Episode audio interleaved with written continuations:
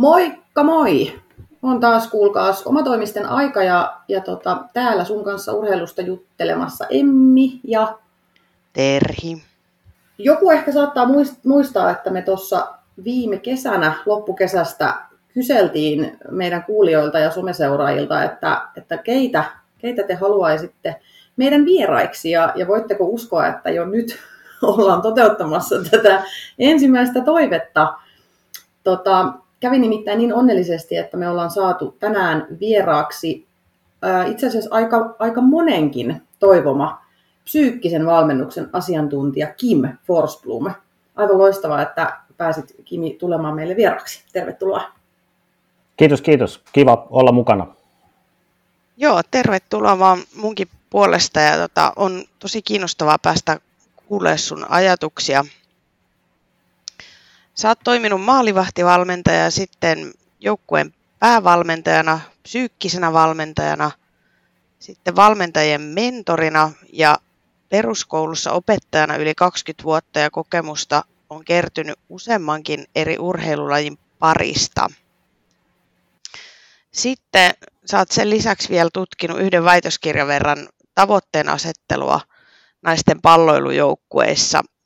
Niin tota, kerro tähän alkuun meille ja kuulijoille vähän lisää siitä, että kuka sä oot, mitä sä tällä hetkellä teet työksesi ja, ja minkä urheilulajien parissa sä oot toiminutkin? No joo, tota, paljon yli 30-vuotias nuori mies Riihimäeltä ja, ja, ja tota, jos mennään ihan sinne ruutseille, niin pelasin aikanaan jääkiekkoa noin 18-vuotiaaksi asti maalissa ja olin, olin niin kuin teknisesti oikeastaan aika hyvä, varsinkin harjoituksissa, mutta sitten peleissä harvoin sain ihan parasta irti ja sieltä oikeastaan niin kuin kumpuu se kiinnostus tähän psyykkiseen valmennukseen omista kokemuksista. No sitten aloin, aloin itse asiassa lukion viimeisenä vuonna, niin aloin valmentaa ringetteen ja niin kuin tuossa nyt mainitsit, niin on ollut, ollut ringetteen valmennuksessa erilaisissa rooleissa vuodesta 1996, niin olikohan se nyt sitten 2020 alkuun asti. Ää, eri SM-sarjan joukkueita, ykkössarjassa olin kolme vuotta Hyvinkään kanssa, sitten on ollut nuorten maajoukkueessa, itse asiassa Etelä-Suomen aluejoukkueessa joskus viime vuosituhannella, ja sitten naisten maajoukkueessa mä tein pitkän pätkän. Sitten on ollut ringetes valmentaa koulutusta ja valmentajan mentorointia ja kaikkea tämmöistä. Tällä hetkellä työskentelen pääkaupunkiseudun urheiluakatemia Urheassa psyykkisen valmennuksen asiantuntijana, ja se pitää sisällään monien meidän akatemialajien ja kärkilajien kanssa toimimista, se voi olla urheilijoiden, yksilöiden, ryhmien auttamista, se voi olla valmentajien sparraamista, mulla on myös siellä valmentajakoulutusta, on, on märskylukiolaisille psyykkisen valmennuksen kurssia ja kaikenlaista oppilaitosyhteistyötä ja tämmöistä. Se on se, mitä teen tänään. Ja jos tota laji, missä lajeissa on ollut, niin ringeten lisäksi jääkiekossa, pesäpallossa, nyt mulla on tuolla tota, urheassa niin, niin, niin eri jalkapallo- ja koripallojoukkueita, judon toi nuorten ryhmä, yleisurheilijoiden akatemiaryhmä. Ja sitten mä joskus olen laskenut, että kuinka monen eri lajin urheilijan tai valmentajan kanssa on tehnyt hommia, niin mä olen päätynyt semmoisen lukuun, että tällä hetkellä on 28 lajia. Aika hyvin. Okei, okay. vau. Wow, tota, meitä on Terhin kanssa jo, jo pidempään mietityttänyt ja, ja ollaan paljon keskenään kahdestaan puhuttu psyykkisestä valmennuksesta ja ollaan mietitty, että miltä kantilta sitä, sitä me voitaisiin ehkä käsitellä, kun tuntuu, että se on, se on sellainen asia, josta jatkuvasti puhutaan ja, ja jonka pitäisi olla yhä vahvemmin osa jokaisen urheilijan arkea. Ja, ja, ja tota, mun mielestä semmoisia selkeitä kehitysaskelia on tämän saralla tapahtunut, jos ajattelen ihan omaakin, omaakin nuoruus, nuoruus- ja teini-iän aikoja, urheiluaikoja, niin, niin tota, siihen nähden tuntuu, että ollaan menty kyllä eteenpäin, mutta tota, me pohdittiin tätä asiaa Terhin kanssa vähän tarkemmin ja ajateltiin, että tänään keskusteltaisiin siitä, että mitä psyykkinen valmennus on, miten, miten sillä voidaan tukea urheilijaa ja millaisia vaikutuksia sillä urheilijan arkeen ja, ja tavoitteiden saavuttamiseen voi olla. Ja, ja jos mekin lähdetään ihan perusasioista liikkeelle, niin mitä kaikkea käsite psyykkinen valmennus oikein pitää sisällään? Millaisia teemoja siihen liittyy? No joo, tämä on tota, hyvä ja laaja kysymys, ja mä lähden purkaa tätä ehkä niin päin, että, että tähän vois, tätä voisi lähettyä vaikka ihmiskäsityksen kautta siinä mielessä, että samalla tavalla, jos me otetaan minkä tahansa lajin vaikka lajiharjoitus, ja vaikka siinä lajiharjoituksessa olisi tavoitteena joku taktinen tai lajitekninen asia, niin siinä on silti jonkinlainen esimerkiksi fyysisen valmennuksen vaste, vaikka sitä ei oltaisi niin syvemmin mietitty, niin ihan samalla tavalla kaikessa valmennuksessa on se myös tietyllä tavalla se psyykkinen valmennus läsnä, koska ihminen on kokonaisuus ja me ei voida ikään kuin reduktionismin hengessä hajottaa sitä osiin ja mm. kohdistaa mm. tietyllä tavalla vain johonkin, että et, et psyykkinen valmennus on mun mielestä niin kuin kaikki se vuorovaikutus, mitä urheilijoiden ja valmentajien välillä käydään, ja se voi olla tiedostettu tai se voi olla tiedostamatonta, ja samalla se voi viedä psyykkisen, vaikka psyykkisiä ominaisuuksia tai taitoja parempaan suuntaan, tai sitten ne voi, niin kuin nämä teot ja sanat ja muut voi viedä niitä myös heikompaan suuntaan. Et, et, et se on ehkä semmoinen, että mitä mä ajattelen, että sitä ei niin kuin, tai olisi niin kuin tärkeää nähdä, että sitä ei voi irrottaa vuorovaikutustilanteista.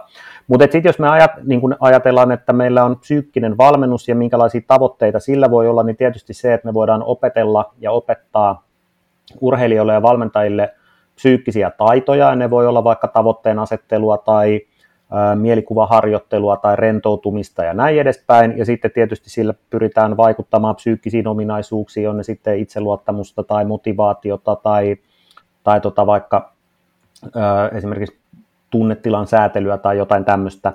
Ja, ja, ja sitten, sitten jos sitä niin kuin vielä ehkä, ehkä niin kuin pilkkoo, niin, niin, niin jos me ajatellaan, että aika harva urheilu tapahtuu täysin yksin, että okei, joku suoritus voi tapahtua yksin, mutta harva urheilija sit lopulta myös harjoittelee koko ajan vain yksin, niin, niin, niin sitten siinä on myös toisaalta se yksilönäkökulma aina, mutta sitten niin kuin hyvin usein siihen tulee myös se ryhmän näkökulma, ja se tuo siihen omanlaisia dynamiikkaa ja muita asioita, mutta kaikkien tämän kaltaisten asioiden äärellä ollaan, kun puhutaan psyykkisestä valmennuksesta. Eli, eli aika niin kuin kokonais, kokonaisvaltainen juttu. Ja toisaalta nyt tässä, kun, kun kuuntelin tätä ja koitin, koitin miettiä, niin kuin, mitä sä kerrot, niin tavallaan jopa alkaa tuntua vähän niin kuin omituiselta, että näistä asioista niin kuin puhutaan ääneen vasta, vasta niin kuin suuremmassa määrin tässä 2000-luvulla, että, että niin kuin, tai nyt eletään tietenkin vuotta 2022, mutta eihän tämä nyt ole niin kuin nyt juuri uusi juttu, mutta kuitenkin, niin kuin, että, mm, että, tota, että se, että näihin on alettu niin kuin laajemmalti kiinnittää kuitenkin huomiota vasta, vasta niin kuin viime vuosina, että, että jos ajatellaan vaikka 15 vuotta taaksepäin, niin, niin tuskinpa ainakaan ihan niin kuin laajassa mittakaavassa tätä on niin kuin hirveän paljon tehty, että varmasti asioihin on kiinnitetty huomioon, mutta ehkä ei ihan niin paljon, tai siltä musta ainakin itsestäni tuntuu, koska, koska jotenkin nykypäivänä niin, niin kun kuuntelee urheilijoita, niin tuntuu siltä, että huippuurheilijat on niin kuin kypsempiä jotenkin analysoimaan niitä omia suorituksiaan kuin aiemmin, ja sitten niitä suorituksia osataan ehkä pilkkoa enemmän osiin ja miettiä sitä vaikutusta siihen lopputulokseen jopa avoimemmin ehkä niin kuin semmoisissa suorituksen jälkeisissä hikihaastatteluissakin, niin sieltä ei enää niin kuin tuu vaan sellaista jotain, jotain niin kuin epämääräistä, epämääräistä niin kuin juttua. Toki joskus, joskus saattaa olla, että tunteet on vielä niin pinnassa, mutta se, että, että, että jotenkin tuntuu, että useammin sieltä tulee jo ihan niin kuin sellaista kohtuullisen kypsää analyysiä siitä, että mitä, mitä äsken just tapahtui. Ja tota, me ollaan tässä sitä oikeastaan pohdittukin just näissä meidän Emmin, Emmin kanssa näissä keskusteluissa, että, että onkohan tämä seurausta siitä, että, että on hyödynnetty psyykkistä valmennusta ja ylipäätään opeteltu sen myötä analysoimaan tarkemmin omaa tekemistä, niitä vahvuuksia ja kehityskohteita – Äh, onko sullakin jotain ajatusta siitä, että, että minkä takia tämä nyt on niin kovasti tape, tapetilla tämä psyykkinen valmennus ja miksi se just nyt on ruvennut kiinnostaa enemmän? No mä otan ensin tähän sen verran kiinni, että, että toki onhan Suomessakin ollut ollut tota psyykkistä valmennusta, että et on tosi isoja eroja lajien välillä, että kuinka pitkään tai kuinka tiiviisti on, on psyykkistä valmennusta ja urheilupsykologiaa hyödynnetty, että et se on niin kuin hyvä muistaa ja tärkeä muistaa, mutta sitten kuitenkin jos me ajatellaan, niin, niin, niin mun mielestä on mielenkiintoista sillä tavalla, että otetaan vaikka jalkapallolegenda Pelen elämäkerta, missä hän kertoo, että nyt mä en muista, oliko se 58 vai 54 MM-kisat, niin elämäkerrassaan kertoo, että silloin oli jo Brasilian jalkapallomaajoukkueella psykologi, mm. niin kuin tiivis osa sitä staffia, tai sitten jos ajatellaan tota, äh, legendaarista kiekkomaalivahtia Vladislav Tretjakia, jonka elämäkerta suomennettu, on suomennettu 1977, ja siellä Tretjakki kertoo hyvin tarkasti itsemääräämisteoriasta ja, ja, ja tota, ihmisen psykologisista perustarpeista ja kaikista tämmöisistä. Et, niin kuin, se on silleen mun mielestä mielenkiintoista, että näitä on ollut kuitenkin niin kuin suomeksikin, suomennetuissakin urheilukirjoissa näitä ilmiöitä mm. kerrottu jo, jo, jo niin kuin tosi tosi kauan sitten ja näitä on hyödynnetty, mutta se on ihan totta, että kyllä se enemmän on nostanut nyt, sanotaan viimeisen 10-15 vuoden aikana ainakin päätään Suomessa. Yksi, mikä tietysti niin kuin se, että maailma muuttuu ja, ja jos ajatellaan vaikka, että, että ei tästä tarvitse mennä kuin vuosi pari taaksepäin, niin oli, oli suuri kampanja somessa liittyen näihin tietovuotoihin, missä, missä sitten niin kuin ikään kuin roh, rohjettiin kertoa, että minäkin olen käynyt terapiassa ja tämmöisiä niin kuin, voisiko sanoa kahleita murretaan ja sitä jollain tavalla niin kuin nähdään, että niin kuin ehkä se ihmiskäsityskin muuttuu, että ihminen on kokonaisuus ja, ja, ja samalla tavalla kuin voi, voi joku nilkka tai käsi tai mikä tahansa loukkaantua, niin myös mieli voi joskus tarvii mm. Apua ja näin edespäin, että tämmöinen, tämmöinen kulttuurimuutos on tapahtunut. Ja sitten isosti, niin kun, jos mä otan kiinni tuohon, että osataan analysoida ja arvioida ehkä tarkemmin, niin mun mielestä se olisi myös valmentajille äärettömän tärkeä, tärkeä pysyä kartalla siitä, että minkälaista koulua nykynuoret käy, että jos mä ajattelen, mm. niin kuin, että kuinka paljon oppimiskäsitys on muuttunut viimeisen 30 tai 20 vuoden aikana ja mitä ajatellaan niin kuin oppimisesta ja mikä on oppijan rooli, Kyllä. Niin, niin, niin jos nyt mennään siinä, niin kuin ajatellaan, että se on aikanaan ollut sitä, että annetta, opettaja antaa numeron ja nyt on pari niin kuin vertaisarviointia ja itsearviointia mm. tosi paljon, niin kyllähän se myös ohjaa ihan hirveästi siihen, että kuinka, kuinka omaa, omaa toimintaa tai suoritusta pystyy arvioimaan, niin Tämmöisiä ajatuksia mulla nyt nopeasti tulee tuosta mieleen. Ihan totta. Tuo oli hyvä pointti tuo oppimiskäsityksen niin kuin, ja, ja just sen, että, että sen niin kuin esiin nostaminen, että, että miten erilaisin tavoin nyky, nykynuoret tosiaan niin kuin opetetaan tekemään asioita, että, että se, ei, se ei tosiaan ole pelkästään sitä, että mennään istuu ja kuunnellaan suu auki ja, ja tota sitten sitten sen jälkeen ihmetellään, että tarttuuko mitään, vaan sä joudut niin oikeasti tekemään enemmän, mm. enemmän asioita. Kyllä, kyllä. Tota, nopeasti tähän tuli sellainen mieleen, että, että mitä, mitä se, niin kuin, onko tämä kauhean irrallinen ajatus siitä, siitä tosta, mitä niin kuin, että joo, kyllä itsekin tunnistan, että urheilupsykologeja on, on varmasti ollut aina ja näin, mutta niin kuin, tavallaan maalikolle ja, ja ehkä tavalliselle perus, perusurheilun seuraajalle, niin voi olla, että nyt vasta mediassa niin kun alkaa tosiaan tämä niin kun psyykkisen valmennuksen teema nousta esiin, niin, niin, tota, niin kun, näeksekin, että, että on niin kuin jotain semmoisia yksittäisiä tekijöitä, niin kuin yksittäisiä uran uurtajia tai, tai jotain, niin kuin, mistä nuo ilmiöt lähtee, että, että tota, on lähdetty poh, niin kuin nostamaan esiin sitä, että hei, minäkin olen käynyt terapiassa. Mistä noin niin kuin lähtee? Onko ne yksittäisiä henkilöitä, jotka niin kuin päättää, että nyt lasikatot murretaan vai, vai tota, mistä se kulttuurimuutos lähtee? Tota, no, hirveän vaikea kysymys, hirveän vaikea kysymys mutta mm-hmm. jos mä nyt ensin tuohon urheilupsykologiaan otan kiinni, niin totta kai joo, on, on niin kuin Suomessakin uranuurtajia, ja jos mä nyt yhden nostan esiin, niin niin, niin emeritta-professori Taru Lintunen Jyväskylän yliopistossa on tehnyt tosi, tosi pitkän uran urheilu- ja liikuntapsykologian parissa Suomessa. Ja, ja, ja sitten ehkä niin kuin yksi ajatus voisi olla niin kuin vielä tähän, että et, niin kuin koko tähän urheilupsykologian hyödyntämiseen ja tämmöiseen, niin, niin edelleenkään meillä ei Suomessa ole suomenkielistä tutkintoa urheilupsykologian asiantuntijaksi.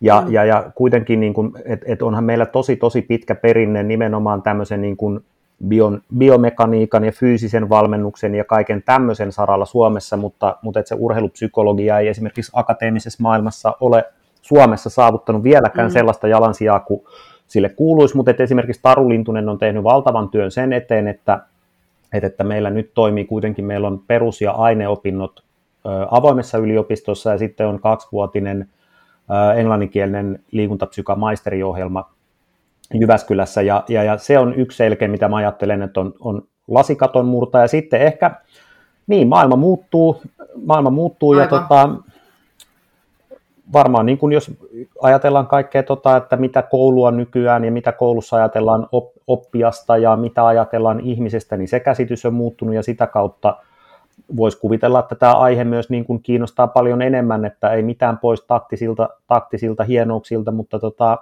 mut, mut Suomessa on kuitenkin ollut vähän sellainen historia aikanaan, että hävitään kaikki tiukat pelit ja pää ei kestä ja sitten, sitten niin kuin nyt ollaan ehkä oivallettu, että sillekin asialle voisi tehdä jotain ja nyt kun ruvetaan miettimään, niin nythän Suomi on myös voittanut tosi paljon, tosi monissa lajeissa nimenomaan niitä tiukkoja mm. viimeisiä sadasosia tai maalin, maalin pelejä tai, tai tämmöisiä, niin, niin kuin kaikesta tämmöisestä toi varmaan tulee.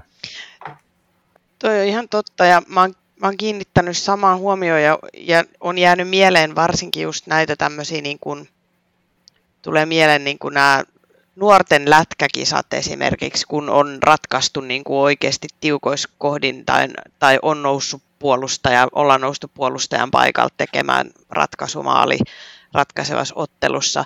Ja sitten toinen asia, mikä tuli tässä, tässä nyt tota mieleen, kun kuuntelin, niin tämä on Tämä on hauska, että sä nostit tuon oppimiskäsityksen esiin, koska me puhuttiin nimenomaan just viime jaksossa niin ton Suomen valmentajien toiminnanjohtaja Sari Tuunaisen kanssa, ja, ja se keskustelu johti nimenomaan siihen, että valmentajien niin kuin entistä vahvemmin pitäisi olla niin kuin myös pedag- pedagogisesti asiantuntevia sillä tavalla, että, että niin kuin ymmärretään, että, että miten asioita kannattaa esittää ja, ja tota, ja, ja miten niin kuin sitä vuorovaikutusta pystyy, pystyy kehittämään niin, että, että siitä hyötyy niin kuin urheilija parhaalla mahdollisella tavalla.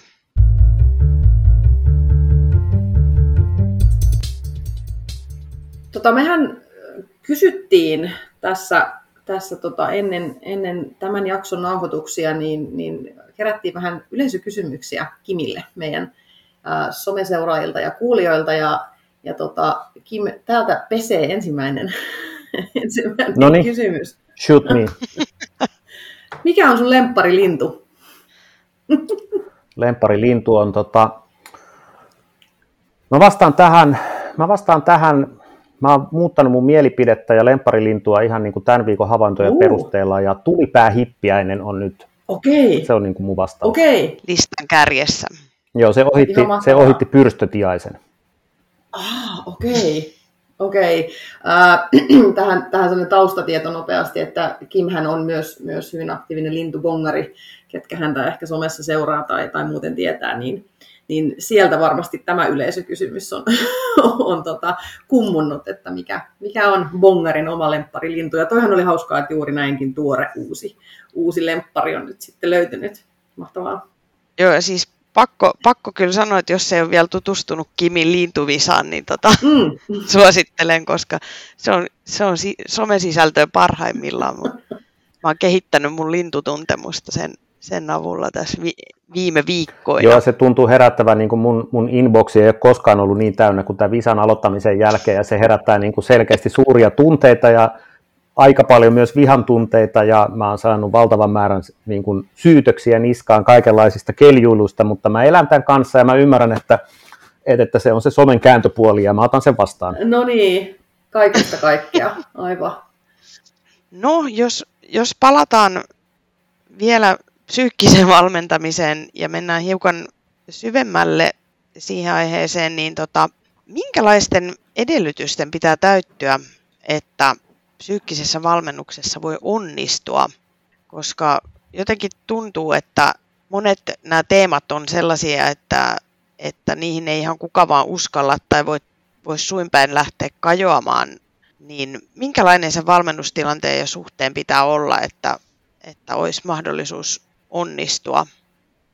No, varmaan niin kuin kaikki valmennus ja muutenkin ihmisten välinen toiminta, niin mitä vahvempi luottamus syntyy toimijoiden välille, niin sitä, sitä suuremmat, suuremmat onnistumisen edellytykset on. Ja, ja tota, onhan tämä myös paljon sitä, että jos mä ajattelen ihan vaikka, että tehdään sitä yksi-yksi-työtä, tai sitten toisaalta, että jos mä ajattelen vaikka, että on joukkueen, joukkueen parissa toimii, niin onhan se niin, että, että joissain ryhmissä löytyy, löytyy ehkä pienemmällä jään särkemisellä se yhteys ja luottamus, ja jossain toisissa se ottaa kauemmin tai sitä ei meinaa oikein löytyy, löytyy koskaan, että et, et siitä se varmaan lähtee.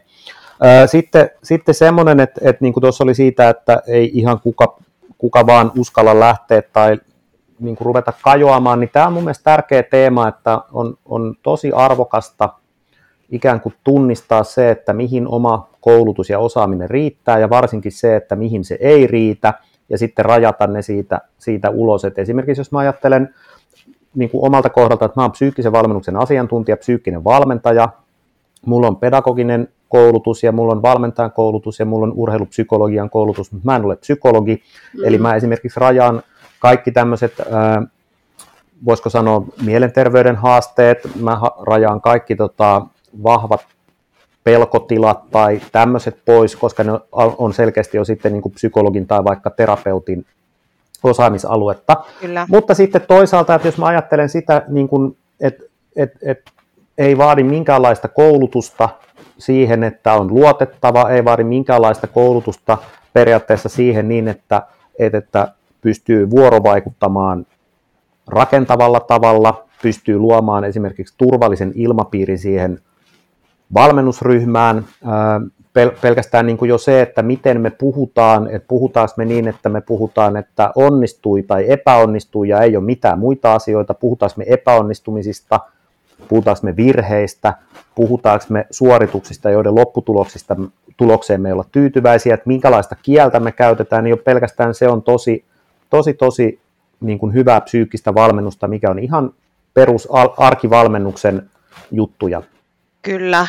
Oli kiinnostavaa, että sä nostit myös tuon niin kielen käytön esiin, mm. koska, koska usein törmää siihen, että no mitä väliä, että miten ja näin. Ja sillä, sillä kyllä on tosi paljon väliä sillä kielen käytölläkin jo. Et mm. Pelkästään sillä, että miettii, että et miten se ajatus, mikä just tuli mun päähän, niin tulee suusta ulos, niin, niin se vaikuttaa kyllä todella paljon jo siihen, mm, kyllä. siihen vastaanottoon ja ylipäätään, että tuleeko kaikki ajatukset, mitkä tuli päähän, niin tuleeko ne suusta ulos.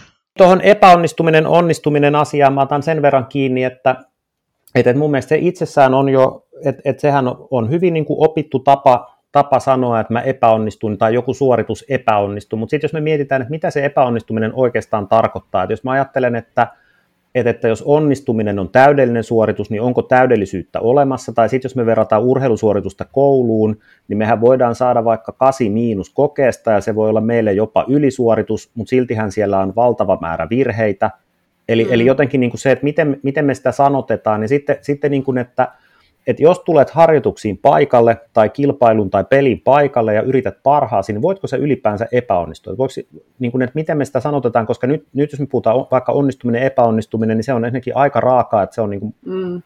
että siinä on kaksi ääripäätä eikä mitään siinä välissä. Ja mun mielestä jos jokaisessa suorituksessa mulla on sellainen panoksena, että mä voin epäonnistua ja kokea epä, olevani epäonnistunut siinä tilanteessa, niin musta se on aika, aika lohduton ajatus mun mielestä hyvä esimerkki on koris, että jos ajatellaan, niin kuin, että kauhean usein tämä vielä linkittyy esimerkiksi niin kuin suorituksen lopputuloksiin, ja tämähän on paljon sitä, miten, miten aikuiset ja niin kuin yhtä lailla valmentajat kuin urheilijoiden vanhemmatkin, niin miten ne voi ohjata niiden urheilijoiden ajatteluun johonkin. Jos me ajatellaan, että suorituksen lopputulos on, me ollaan siihen tyytyväisiä, niin se on onnistuminen ja kaikki muu on epäonnistumista, niin otetaan vaikka koripallo, jos paraskin kolme pisteen heittäjä heittää niin kuin noin kaksi kolmasosaa kolmosista ohi, niin epäonnistuuko se siis yli 60 prosenttia suorituksistaan?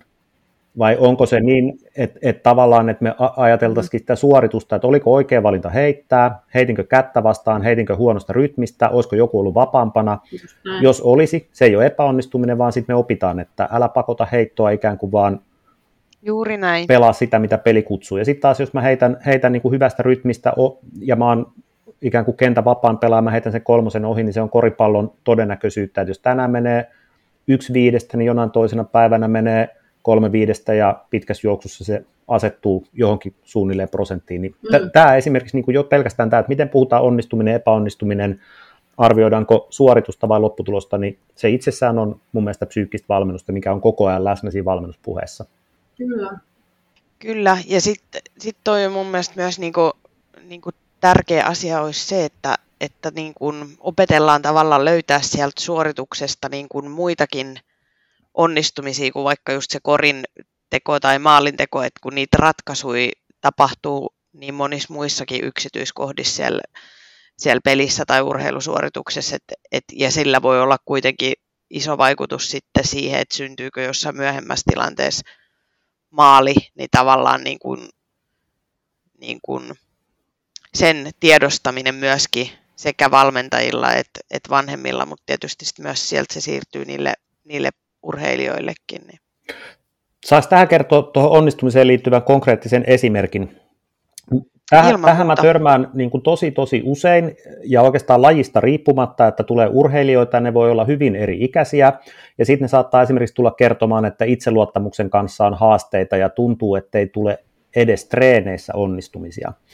Ja sitten sen jälkeen, kun mä kysyn, että no mikä sulle olisi semmoinen asia, minkä sä ylipäänsä hyväksyisit itsellesi onnistumiseksi treeneissä, niin tuleekin pitkä hiljaisuus ja toteamus, että en mä oikeastaan tiedä. No sitten päästään tästä niihin lintuihin, että sitten mä sanon, että okei, että no käypä kiertää nyt vaikka toi tota no niin, Käpylän fudiskentän ympäristö ympäri ja koita nähdä puukiipiä, ja jos et tiedä, miltä puukiipiä näyttää, niin voitko nähdä sellaista, ja vastaus on, että et voi.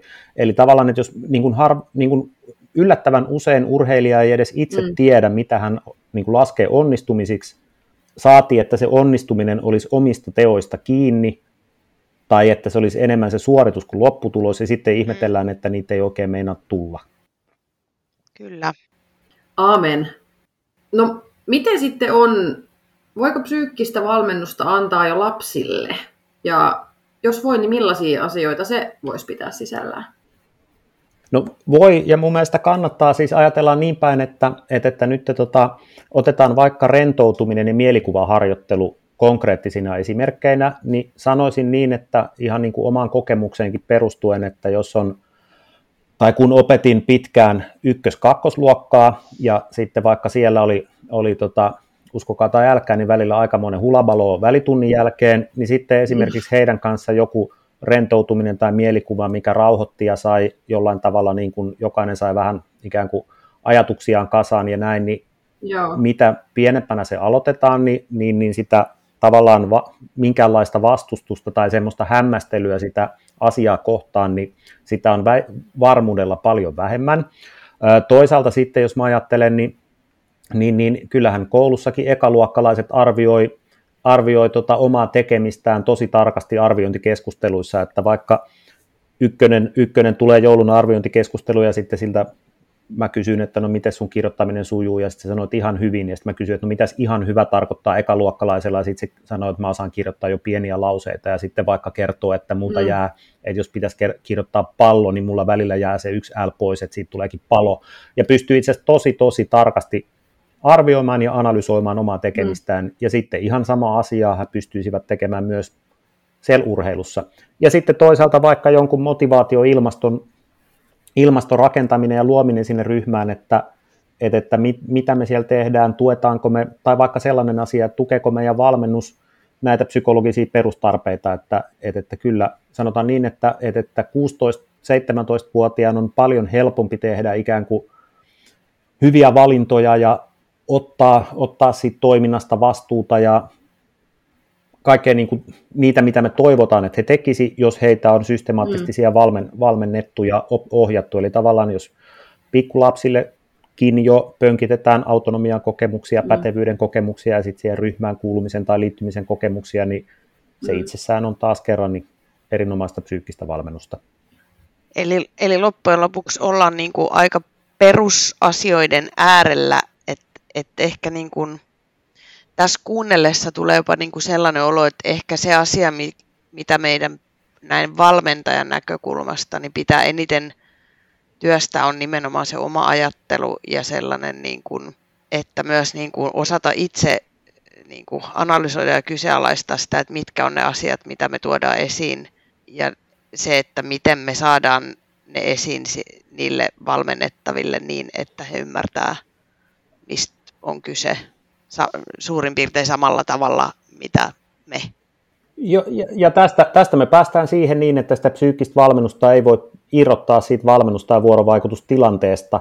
Ja sitten toisinpäin, että jos me käännetään niin, että otetaan semmoinen niin kuin raflaava, raflaava esimerkki, että jos ajatellaan, että valmen, valmennus, arkivalmennus, päivittäisvalmennus on kauhean virhekeskeistä ja käytetään hirveästi kieltosanoja, että älä tee sitä, ei noin ja älä tee tätä ja, ja, ja tota, se on vaikka kauhean niin kuin tulosorientoitunut se ilmapiiri siellä ja, ja, ja palkitaan niin kuin voitoista ja rankaistaan, rankaistaan huonoista suorituksista ja ka- kaikkea näin, niin ei siihen sitten toisaalta, että jos siellä ajatellaan, että kävisi kahden viikon välein sitten vaikka urheilupsykologi, niin ei sekään niin kuin mahdottomia siihen sitten pysty tekemään, että jos 200 kertaa kohti käy kymmenen kertaa psyykkinen valmentaja, niin se ei välttämättä muuta kauheasti mitään.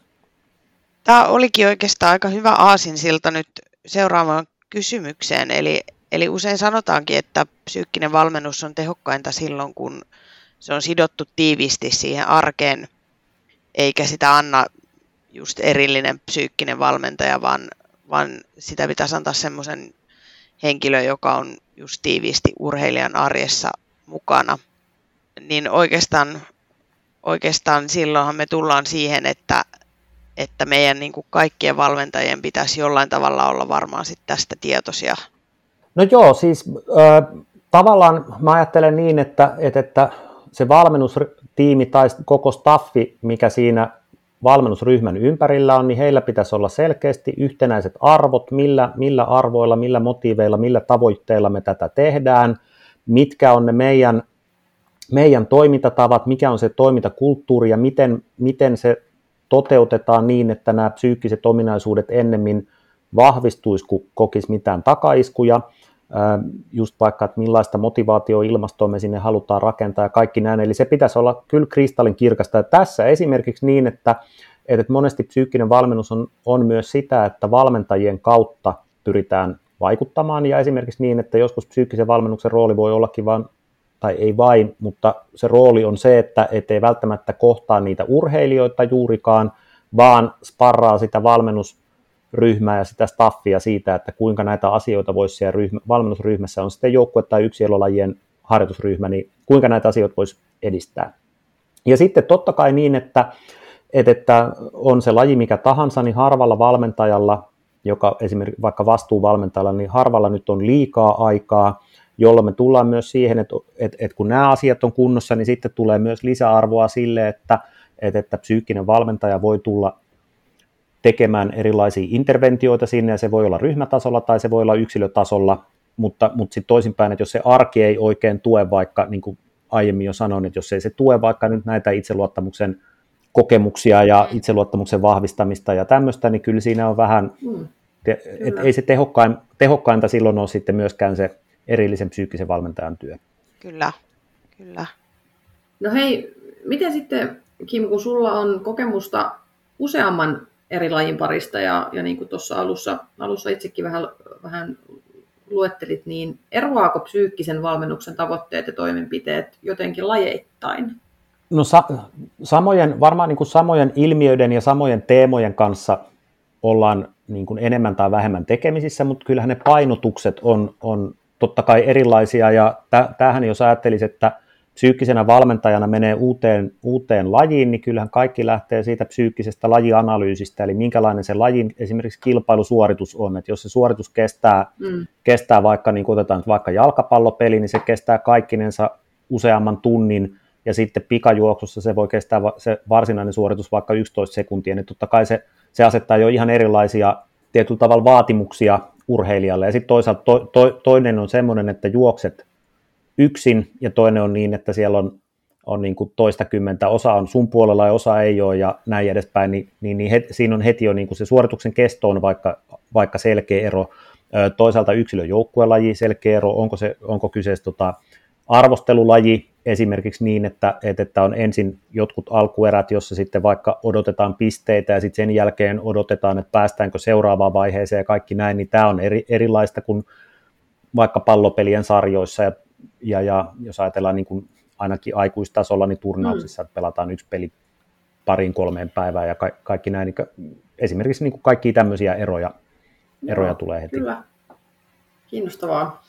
Siis itse asiassa tulee mieleen, niin kuin, että, että nyt kun säkin teet monen eri lajin kanssa, sanoit alussa, että mm. oliko niitä 28 eri lajia, mitä sulla on nyt tullut vastaan, että ehkä nyt koko ajan tee välttämättä samaan aikaan kaikkien niiden kanssa, mutta vaikka nyt tekisi edes kymmenen lajinkaan, niin, niin täytyy oikeasti kyllä hallita aika paljon asioita tai niin kuin pitää mielessä, että esimerkiksi minkäla- minkälaisessa tilanteessa niitä mm. ratkaisuja siinä suorituksessa tehdään – että et pitää olla niin kuin kartalla siitä. Että... Kyllä, ja sit, siis mä otan nyt tuohon siis sen, että, että se 28 lajia on niin, että se on tässä kaikkien näiden vuosien aikana ollut, mm. ollut mukana, ja, ja, ja voi olla niin, että joku urheilija on, että sen kanssa on ollut vaikka viiden tapaamisen ikään kuin tämmöinen jakso, että et todella en ole 28 lajin kanssa koko ajan aktiivisesti, mutta mut siis toi on ihan tosiasia, mm. ja sitten toisaalta mä näen, että siinä on semmoisia hyviä puolia, että, että, että toki kun on itse pelannut ja valmentanut pallopelejä, niin sitten, sitten on jotain semmoisia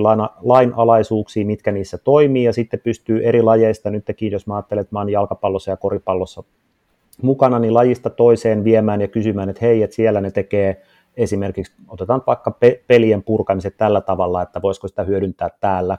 Ja sitten, sitten kun vaikka oma judo- tai yleisurheilutausta on aika tasan nolla, niin sitten siellä voi niin kuin täysin ikään kuin tyhmänä kysellä asioita, joka sitten voi myös toisaalta tuoda heille uuden näkökulman siihen, että okei, että, että, että vaikka tämä on yksilölaji, niin me olemme silti ryhmä ja ryhmäilmiö toteutuu täälläkin, että totahan voisikin vaikka miettiä. Mutta joo, kyllä se niin kuin kannattaa uusissa lajeissa ja semmoisissa, mitkä ei ole, ja muutenkin siis totta kai pitää niin kuin nöyrästi edetä, mutta että, että, että paras tapa ampua itsensä jalkaa on mennä besservisseröimään johonkin semmoiseen lajiin, mistä mm. ei oikeastaan tiedä mitään. Niin. Just näin. Ja se tulee, tulee myöskin tässä niin kuin mieleen, että miten tärkeässä roolissa se lajianalyysi on myöskin tämän henkisen puolen kannalta. Et, et kun helposti ajatellaan, että se liittyy vaan niin kuin siihen, että tiedetään minkälainen se fyysinen suoritus on ja, ja minkälaista niin kuin fyysistä harjoittelua tarvitaan, niin en ole tullut oikeasti aikaisemmin ajatelleeksi. Ja, ja nyt kun taas kuuntelin, niin mietin, että minkä ihmeen takia en ole tullut ajatelleeksi, että se nimenomaan vaikuttaa tosi paljon myös siihen, että, että mit, mitkä, miten ne henkiset ominaisuudet pitää olla niin kuin jalostettu, koska on tosiaan eri, että onko se juossut 90 minsaa vai, vai tota, mm. onko sulla kolme hyppyä.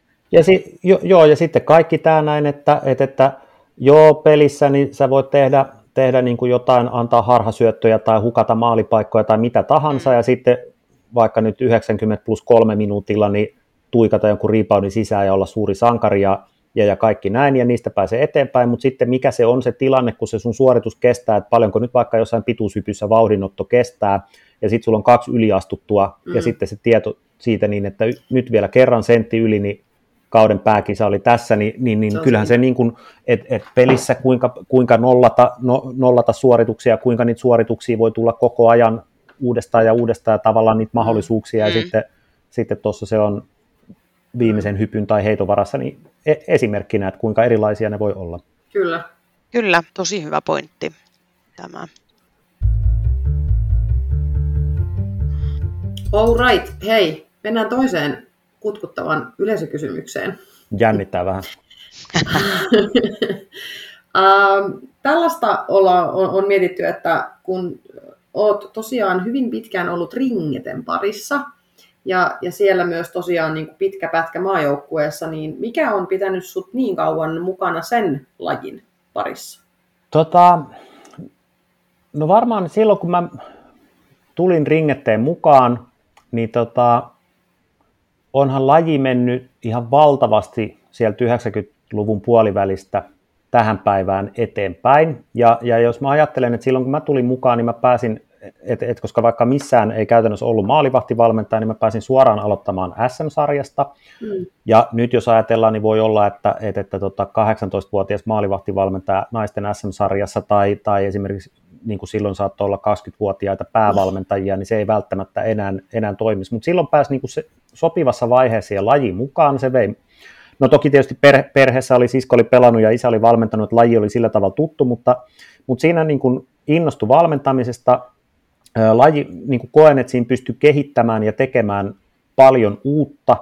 Ja sitten kun pääsi maajoukkueeseen, niin, niin siellä sai touhuta mm. aika lailla omilla vahvuuksillaan, ja se oli sen takia tosi palkitsevaa, ja niin kuin koki sen, että tässä pystyy oikeasti, oikeasti myös niin kuin kehittämään sitä, sitä, on se sitten maalivahtipelaaminen tai psyykkinen valmennus, koska karusti sanottuna, niin ei meillä niin kauheasti mitään semmoista konkreettista ollut, että jos nyt ajatellaan vaikka, että joskus, mitä se oli 2004 vai 2005 se maalivahtipelin käsikirja, mm. niin se on ed- edelleen ja ikuisesti ensimmäinen suomenkielinen ringette-kirja, niin tavallaan se, että siinä pääsi niin, kuin niin mahtavaan paikkaan teke, niin kuin, niin. en mä niin. tiedä nyt särkeä lasikattoja, voi olla liian juhlavasti sanottu, mutta kehittämään Kyllä. sitä, niin se oli tota, ja samalla sitten myös varmaan kehittyy ja oppii itsekin paljon asioita, niin se, se on ainakin ollut yksi sellainen mikä siinä on pitänyt mukanaan.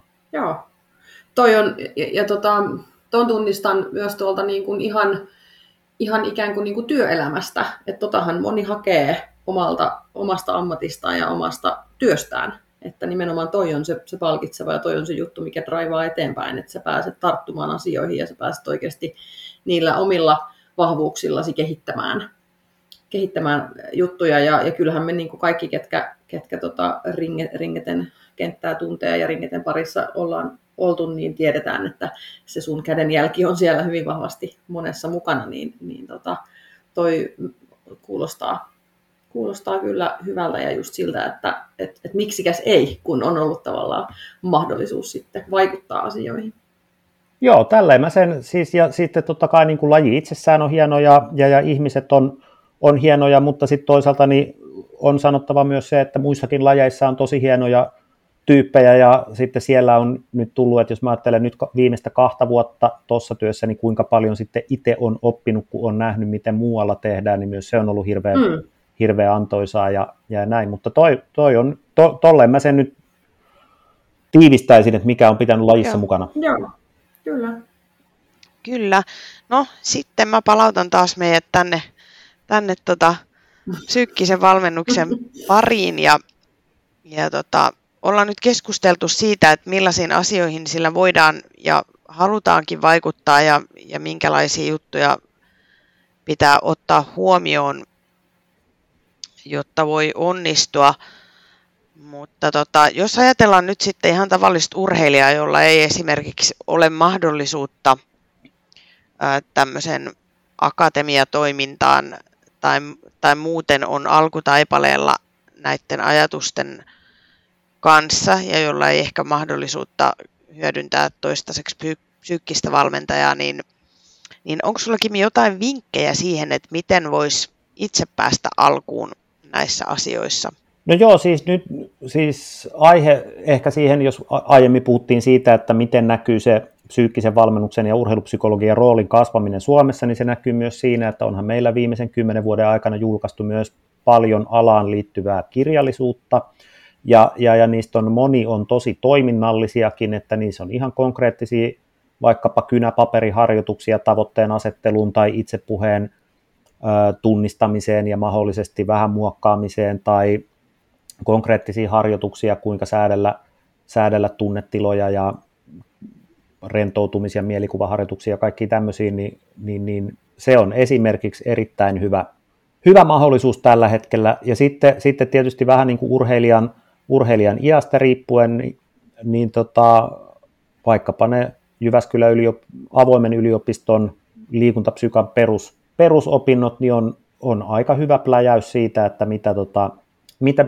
minkälaisia aiheita siellä on, ja, ja, ja vaikka sitten niin ne on ehkä aavistuksen enemmän totta kai teoriapainotteisiin, mutta sieltä voi myös löytyä niitä, että hetkinen, että juuri tästähän onkin kysymys, että otetaan vaikka ne kolme psykologista perustarvetta, että jos mä huomaan, että mulla ei oikein tule pätevyyden kokemuksia, niin se voikin tehdä, tulla se johtopäätös tai havainto, että en mä oikeastaan tiedä, mitkä mulle on onnistumisia, ja silloin vähän niin kuin löytyy jo konkreettia, että pitäisiköhän mun määritellä onnistumiset.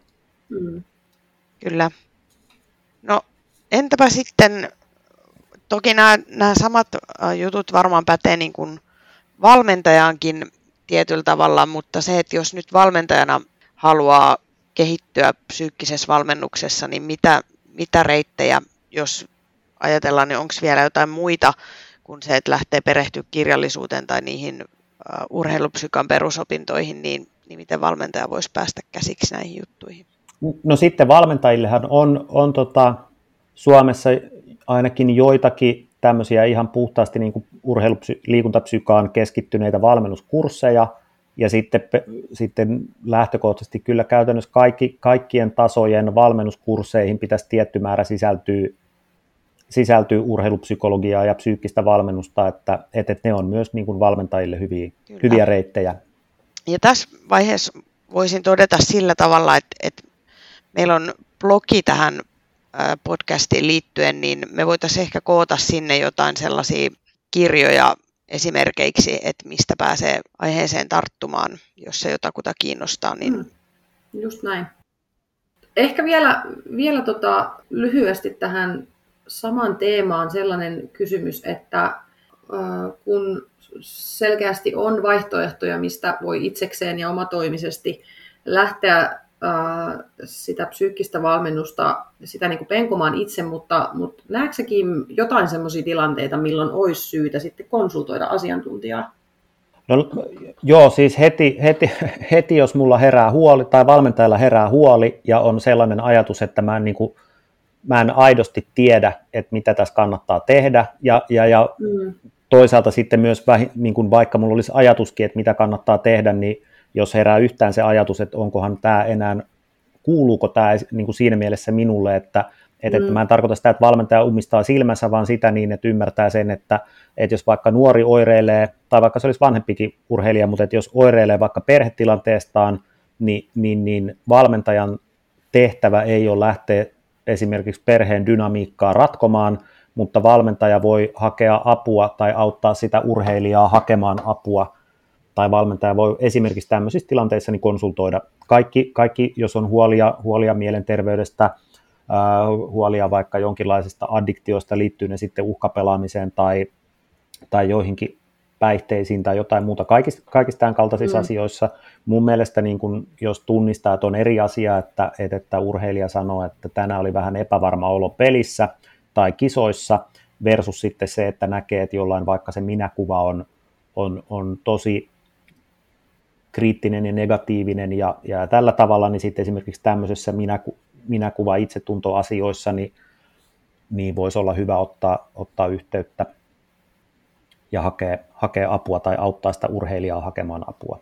Mitä muuten hmm. tulee tässä nyt äkkiseltään mieleen, niin, niin nyt jos sattuu havaitsemaan tällaista, niin mitä, mitä reittejä tavallaan sit voi hakeutua, hakeutua niin kuin vaikka urheilupsykologin pakeille, mistä löytää niin kuin semmoisia ammattilaisia? No yksi, yksi niin kuin jos, jos me puhutaan niin kuin urheilupsykologeista, että, että nythän nämä mun esimerkit ei välttämättä ole semmoisia, että vaikka urheilupsykologi on pohjakoulutukseltaan psykologi ja sitten hänellä on tietyt, tietyt urheiluun ja valmennukseen tehdyt lisäopinnot, mutta, tota, mm, mutta jos me ajatellaan ensiksi, että me tarvitaan niin kuin nimenomaan urheiluun liittyen se, että se on vaikka jonkun, joku pelkotila tai jotain tämmöistä, niin esimerkiksi tota, Psykologiliiton nettisivuilta löytyy urheilupsykologian sertifikaatit, sieltä löytyy urheilu, sertifioidut urheilupsykologit ja sitten sieltä löytyy sertifioidut psyykkisen valmennuksen asiantuntijat, niin sieltä esimerkiksi löytää, löytää apua. Sitten jos ne ei liity vaikkapa urheilu, vaan ne liittyy perheeseen tai muuhun, niin sittenhän toki voi pohtia, niin kuin, että, että pystyykö koulun kuraattori tai koulupsykologi auttamaan, ää, löytyykö, löytyykö vaikka jostain Mannerheimin lastensuojeluliiton kautta apua tai näin, mutta niissä toki pitää sitten olla tarkkana, ettei lähde hämmentää omiin nimiin ja, mm. ja, ja selän takana, mutta sitten samalla myös muistaa se aikuisen vastuu siitä, että, että, että jos herää riittävä huoli, niin on velvollisuus vaikka tehdä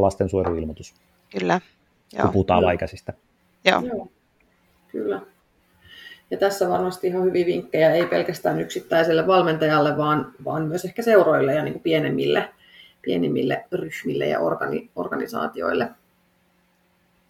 Tota, ähm, Terhi mainitsikin aikaisemmin, että meillä tosiaan viime jaksossa oli vieraana Suomen valmentajien äh, TJ Sari Tuunainen, jonka kanssa me puhuttiin suomalaisesta valmennuksesta ja sen kehittämisestä tämän meidän urheilukehitysprosessin myötä.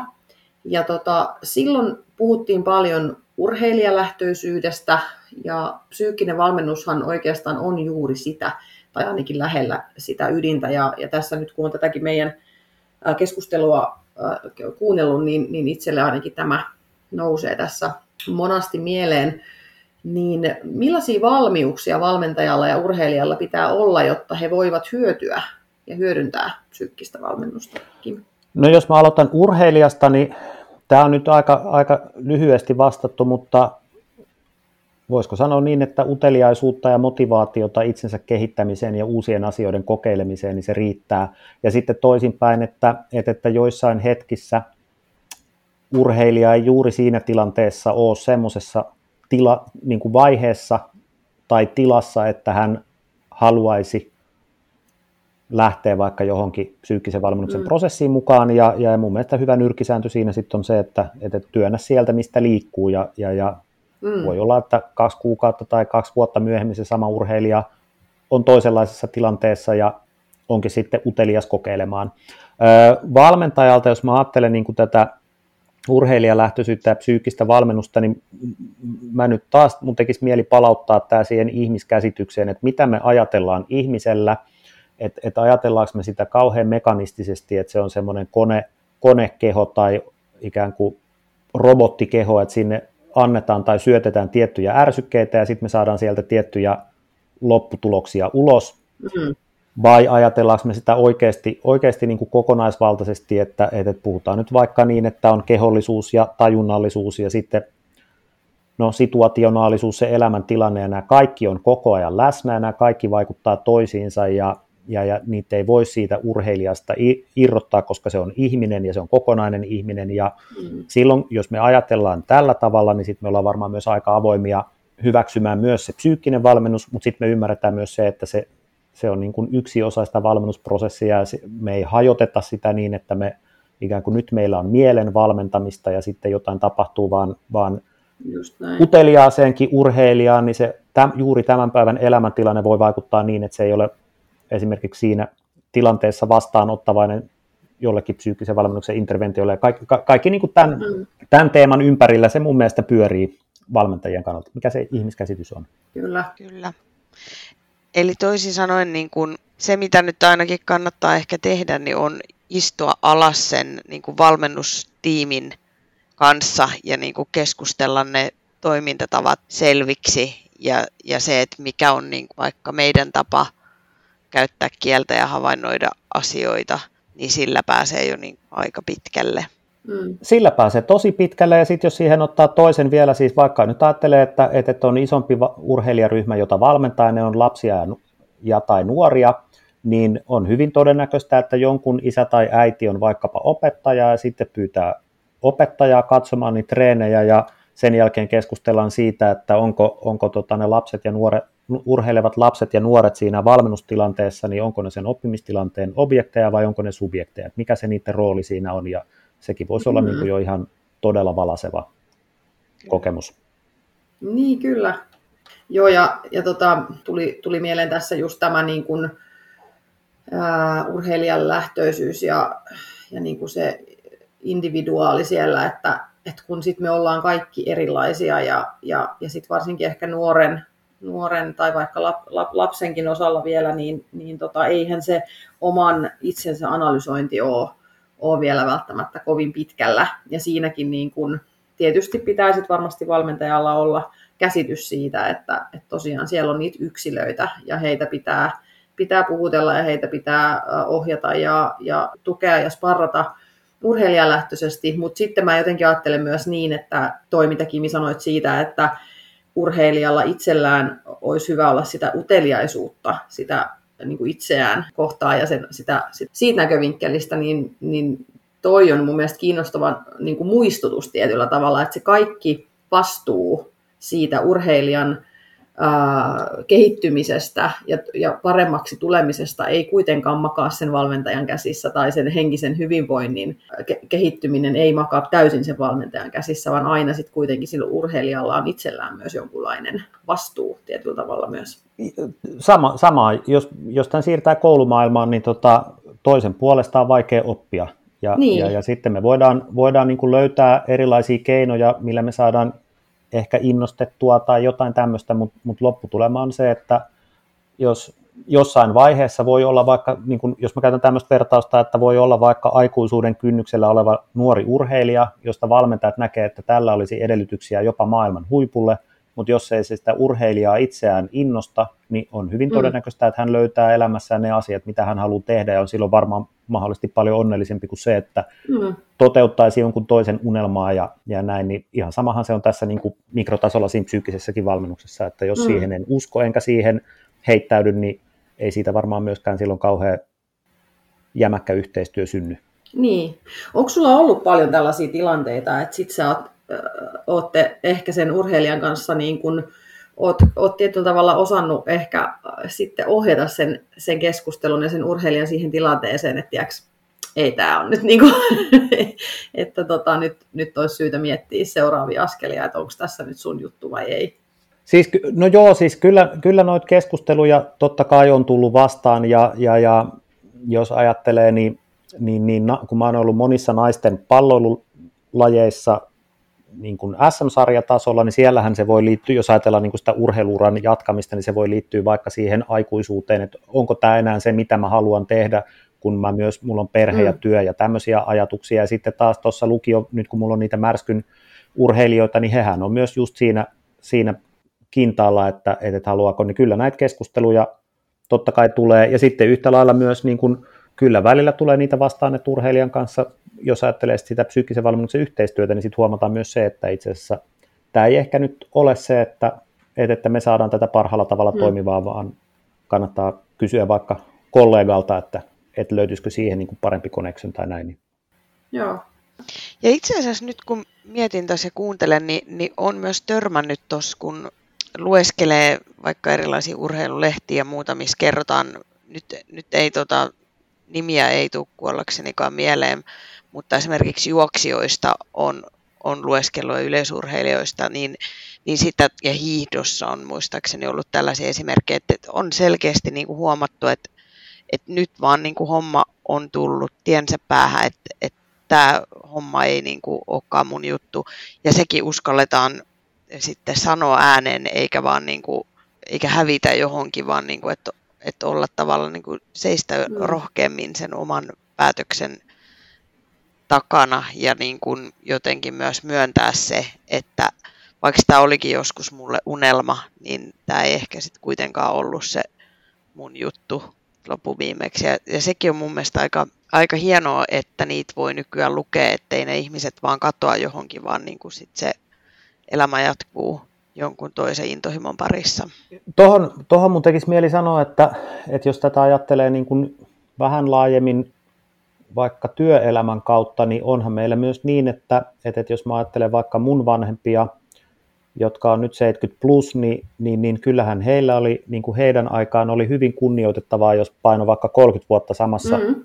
paikassa duunia ja sitten sai kultakellon tai joku pinssi ja, ja, ja kaikki näin. Ja sitten kun mä veivasin Montessori-koulussa 19 vuotta, niin kyllä multa aika monta kertaa sen pätkän aikana kysyttiin, että eikö sä halua elämässä eteenpäin, kun sä oot mm. edelleen samassa työpaikassa. Tämä on myös niin kuin mu- kääntynyt päälaille ja sehän myös helpottaa niitä urheilijoita, että, että nyt puhutaan muutenkin kaksoisurasta, että ensiksi tehdään, tehdään niin kuin vaikka, tai niin kuin, että tehdään urheilu- ja opiskeluuraa voidaan tehdä yhtä aikaa. Jos se urheiluura on nyt keskiössä, niin se opiskelu kulkee siinä rinnalla, mutta, mutta että niin kuin sen ei tarvitse olla all in, ja sitten muutenkin puhutaan siitä, että urheiluuran jälkeen on, jos kaikki menee hyvin, niin aika monta kymmentä vuotta elämään, niin olisi aika tärkeää, että jos se nyt päättyy vaikka 35-vuotiaana se urheiluura, että niin kuin siinä kulkisi rinnalla myös se, että mitä sen jälkeen tekee, että kaikki tämmöinenkin keskustelu on lisääntynyt, mikä varmaan myös helpottaa sitä niin, että mä voin sanoa, että, että nyt mulla on urheilu tullut täyteen, niin mä jatkan ikään kuin seuraavan uran pariin mm. tai seuraavien askeleiden pari elämässäni, ja se ei ole mitenkään niin kuin luovuttamista tai tappiota, vaan se on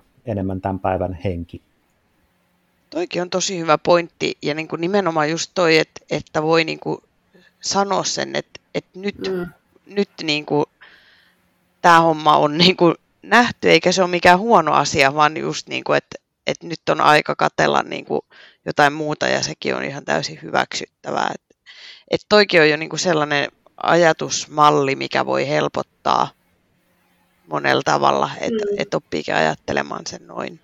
Mm, kyllä, koska kaikki niin kuin yhteiskunnalliset vaikuttimet ja ehkä, ehkä vaikka ihan lähipiirivaikuttimet ja kaikki semmoiset niin kuin oletetut odotukset saattaa olla aika korkealla, mitkä sitten ohjaa sitä ajattelua ja sitä, sitä tekemistä. Hyvä, kun sanot on oletetut odotukset, koska se on semmoinen kestoteema, mikä tulee kans tosi usein vastaan, että musta tuntuu, että mä muhun oltiin pettyneitä tai mä en täyttänyt niitä tai näitä odotuksia tai multa odotettiin jotain ja se voi liittyä mm. yksittäiseen peliin tai siihen uraan tai johonkin tämmöiseen ja sekin on niin kuin, menee ehkä sitten sinne vaikka valmennuksiin, niin kuin jo ihan juniorivalmennukseen Kyllä. tai sitten toisaalta myös siihen vanhemmuuteen, että, että me osataan sanottaa se, että tämä on sun elämä ja sun ura ja kun sä olet onnellinen, niin me ollaan jo saavutettu paljon tyyppisesti. Niin, kyllä, kyllä. Just tätä. Sitten meillä olisi täällä vielä kolmas yleisökysymys Kimille tullut tuolta somesta. Ja, ja tämä on hauskaa, että tämä lintuteema nyt täältä nousee, nousee esiin. Ää, ja, ja on kysytty, on, on, on haluttu tietää, että mikä on harvinaisin lintu, jonka sä oot bongannut ja missä se oli? Harvinaisin lintu on varmaan edelleen, tämä on tota, tota, tota, nimeltään myös aika hauska, niin paksu jalka. Ja Onko se varma, että se oli lintu? Nyt joo, itse asiassa nyt mä, mä muutan, joo, paksu jalka on, oli pitkään mun harvinaisin laji, minkä mä olin nähnyt. Se on muistaakseni vuonna 1992 Espoon Suomenojan lietealtailla. Okay. Se oli se, silloin Suomen seitsemäs havainto, mutta nythän mä muistin, että viime, viime syksynä, alkusyksystä, mitähän se oli syyskuuta, ehkä, niin mä kävin Viikissä bongaamassa Siperian lepinkäisen, mikä oli mun mielestä Suomen toinen havainto. Oikeasti? Mutta, mutta, mutta et näitä en siis itse kumpaakaan löytänyt, vaan että silloin kun mä menin esimerkiksi sinne Viikkiin sitä Siperia lepinkäistä katsomaan, niin se oli vaikka kolmas päivä, että mä en päässyt heti ensijoukoissa sinne, niin siellä oli silloinkin varmaan 200 lintuharrastajaa, ja sitten kun mä sitä optiikan määrää siinä laskin nopeasti, niin ka- kaikki kiikarit, kaukoputket, tota, valtavat, valtavat kameraobjektiivisysteemit, niin miljoona ei ole mitään niiden yhteisinnasta. Mutta mut Siperia lepikäinen on mun vastaus. Mun oli pakko nopeasti googlettaa, että mikä tollainen lintu on. Mun on pakko kysyä tähän väliin niin se, että miten, mulla oli nimittäin aikanaan sellainen opettaja, joka oli myös äh, hirvittävä aktiivinen lintubongari, ja hänellä oli silloin pöydällä aina sellainen piippari, joka, siis tämä oli aika ennen kännyköitä, äh, niin, niin se, se kertoo aina, että jos oli tullut joku havainto, niin miten nykypäivänä, kun tällainen tota, havainto tehdään, niin mistä, mistä se tota, viesti tulee? No siis tota, tota, tota, näillä, niin kuin mä nyt on kuitenkin tämmöinen ihan harrastelija, lintuharrastelija, mutta näillä oikeasti kovilla bongareilla niin on tämmöinen valtakunnallinen lintutiedotus, mihin sitten jäsenet ovat velvollisia ilmoittamaan mm. kaikki, kaikki niin kuin, niin kuin tämmöiset kiinnostavat havainnot, ja sitten kun mä sanon sitä niin, että, että, että mä oon tämmöinen harrastelija, niin kyllä mulla on semmoinen No mä oon kotona puhunut ehkä tunti, mutta kun tämä nyt pysyy tässä meidän ohjelman sisällä, niin kyllä se on saattanut vähän siitä lipsua, mutta että tunti suuntaansa on semmoinen kipuraja tai kaksi, mutta että esimerkiksi sit, kun tuossa naapurustossa asuu semmoinen tosi bongar, niin se saattaa ihan yhdeltä istumalta ja riihimäältä vaikka tota raaheen, jos siellä on riittävän okay. harvinainen lintu ja ei, niin kuin, se ei mieti sekuntiikaan, että mä oon sille ihan puhastelija, mutta niillä on tämmöinen lintutiedotus, sitten on ihan paikallisten alueiden lintuyhdistysten WhatsApp-ryhmät, mihin, mihin ilmoitellaan ja näin. Niin WhatsApp on, niin kuin, se on erittäin toimiva. Wow. Joo. Okei, takaisin, takaisin itse, itse ytimeen. Sä oot Kimi perehtynyt varsinkin tavoitteen asetteluun ja puhutaan hetki vielä siitä, koska se on asia, joka usein näyttäytyy ristiriitaisena ehkä ihan, ihan tavallisillekin urheilun seuraajille. Millainen on hyvä tavoite? No mä otan tähän kaksi kulmaa. Ensiksi mä otan sen, että, että, että jos se näyttäytyy ristiriitaisena tavalliselle urheilun seuraajille, niin se näyttäytyy mun, mun tutkimuksen mukaan myös esimerkiksi joukkueen sisällä ristiriitaisena. Ja sitten jos me ajatellaan tätä ryhmän kannalta ja ajatellaan, että kaksi ihmistä muodostaa jo pienryhmän ja ajatellaan niin, että ryhmädynamiikan tai ryhmä tämmöisen teorian mukaan, niin ryhmä muodostuu aina yhteisen tavoitteen ympärille. Ja, ja, ja lopputulema on niin kuin se, että, että minkälainen on hyvä tavoite, niin se on semmoinen, että, että, että jos meillä on vaikka yksi valmentaja ja yksi urheilija, jotka tekevät yhdessä töitä, niin heillä on oikeasti yhteinen käsitys siitä, että mitä tavoitellaan. Mutta sitten noin niin kuin ehkä enemmän konkretian kautta, niin hyvä tavoite on semmoinen, että se ensinnäkin motivoi, eli, eli tota, jos käyttää taas kouluvertausta, että jos rehtori lyö nyrkkiä pöytään abeille syksyllä ja sanoo, että tästä koulusta kukaan ei kirjoita hissasta eksimiä heikompaa, niin jos mua ei ole siihen kahteen vuoteen se hissa kiinnostanut yhtään, niin mä en usko, että tämä tavoite mm. motivoi mua yhtään sen enempää sitä lukemaan. Eli se motivaatio, että mä koen sen omakseni.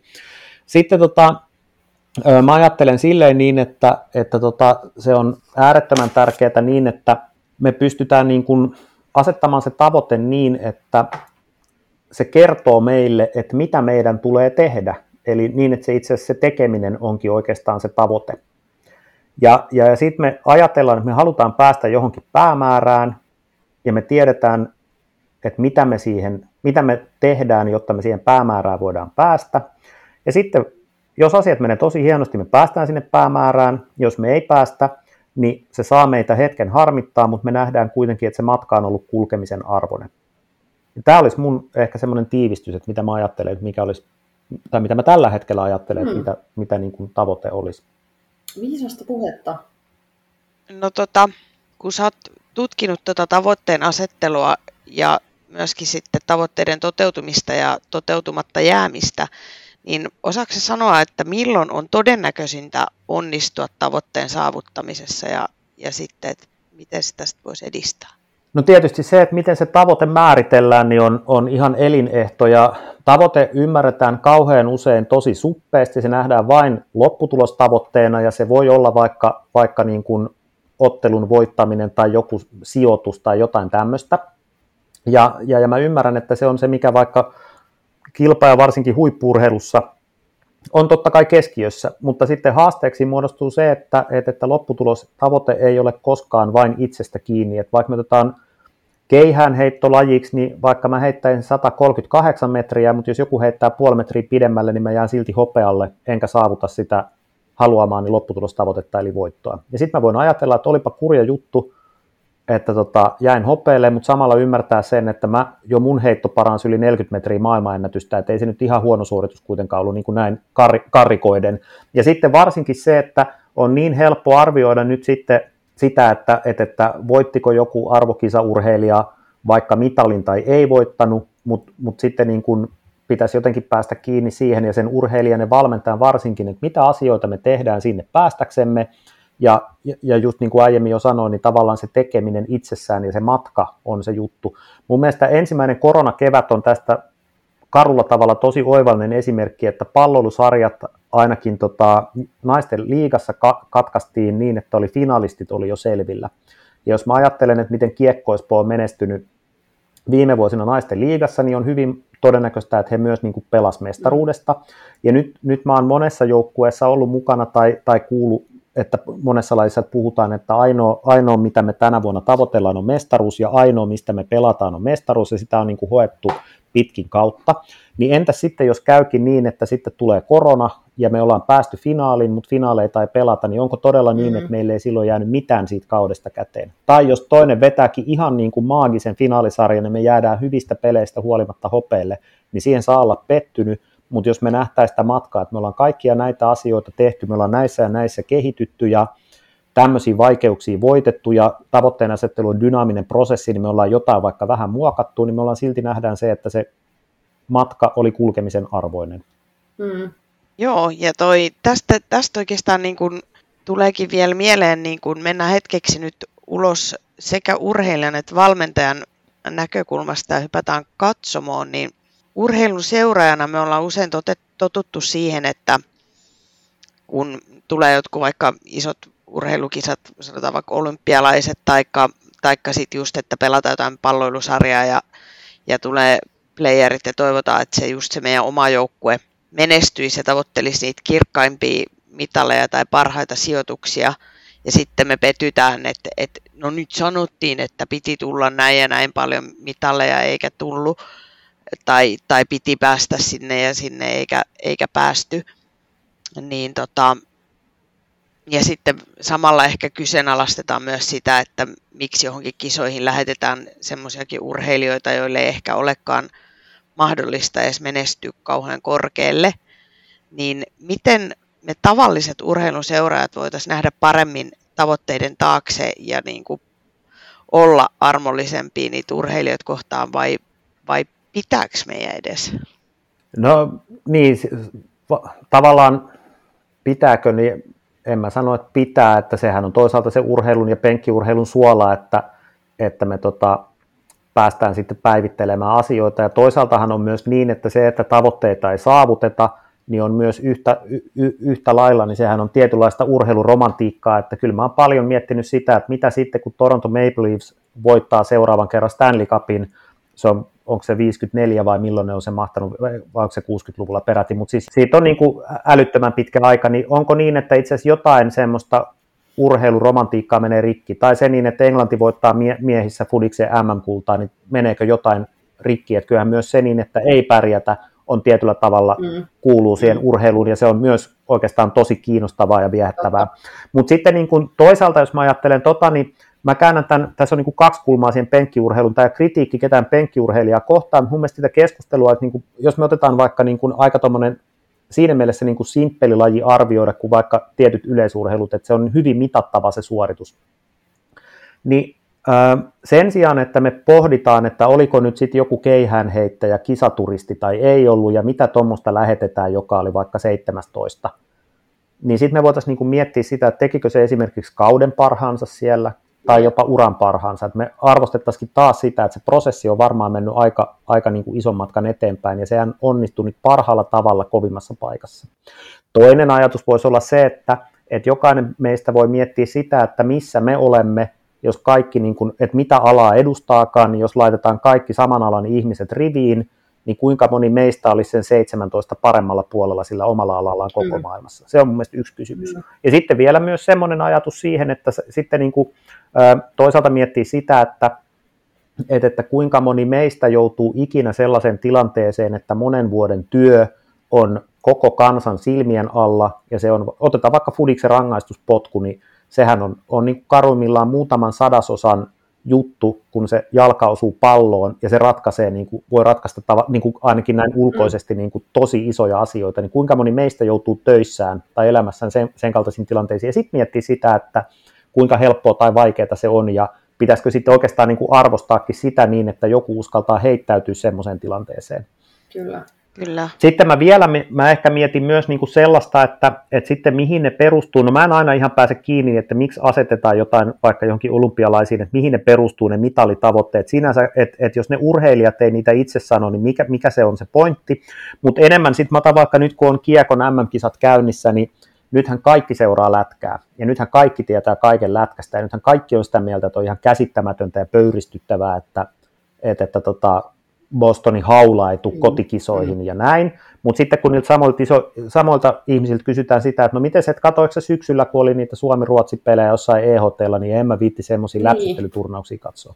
Aivan. Eli mihin, et, et kuinka kiinnostunut sä sit oikeasti oot, mihin se sun tietämys perustuu, ja, ja, ja ajattele niitä urheilijoita, että jos sulle EHT on läpsyttelyä, niille se on kuitenkin maaottelu ja iso näytön paikka, ja mieti kuinka paljon ne joutuu oikeasti tekemään sit semmoista duunia vaikka kesän aikana, mikä on niin kuin tosi kaukana mm. isolle yleisölle pelattavasta maaottelusta, jotta ne mm. pääsee edes sinne EHT, että taas, että me nähtäisiin vähän enemmän sitä matkaa, niin tämmöisiä ajatuksia mulla tulee niin kuin tästä, ja tämä on nyt semmoinen puolikriittinen, niin mä en olekaan väitä, että mä kritisoi, kritisoi tota, urheilijoita ja valmentajia, ja niin kuin sanottu, niin sehän on penkkiurheilun suola, mutta tota...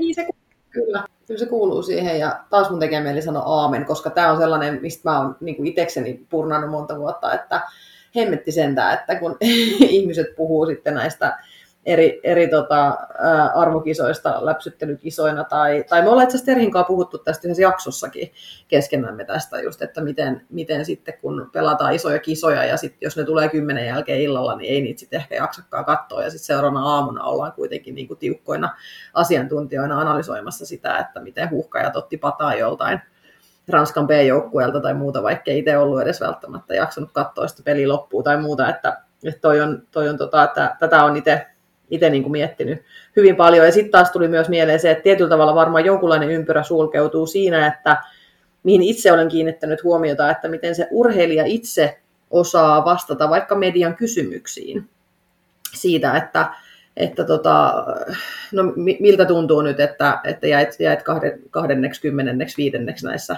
näissä tota, alkuerissä, että miltä tuntuu, niin tavallaan se, mikä se vastaus sieltä tulee, niin, niin se on mun mielestä silloin paljon painoarvoa, että miten se urheilija itse sen esittää, että jos hän on aidosti niin kuin osaa tuoda sen esille, että hei, tää, me, me, me pääse niin kuin tavoitteisiin ja, ja, ja media, medialla on niin kuin iso, iso mun mielestä niin kuin vaikutusvalta näihin tavallisiin penkkiurheilijoihin, että miten uskottavaa se on sitten se viesti sieltä ja sitten, sitten tässä on, niin kuin, mitä mä ajattelen, tässä on semmoinen tosi iso kulttuurinen ero vaikka Pohjois-Amerikkaan siinä mielessä, että kyllä meillä käytetään olympiaurheilijoista ihan kylmästi kisaturistititteleitä. Et mitä se niin. meni, niin kuin, ensinnäkin tämä vanha klassikko, että meidän verorahoja lähti sinne tuhlaamaan niin. ja, ja sitten vielä niin kuin 17. Ja sitten taas Jenkeissä ja Kanadassa, että jos ajatellaan kaikkia kaikkia tota, olympiaurheilijoita, niin heidän Twitter- ja IG-tilit on niin, että ne on vaikka Cloud Olympian tai Just Olympian näin. 2018. Ja se, se että ylipäänsä, pääsä, niin kuin ylipäätään olen päässyt mm. edustamaan maatani kyllä. olympialaisiin, niin se on itsessään jo ihan käsittämätön suoritus. Kyllä, kyllä.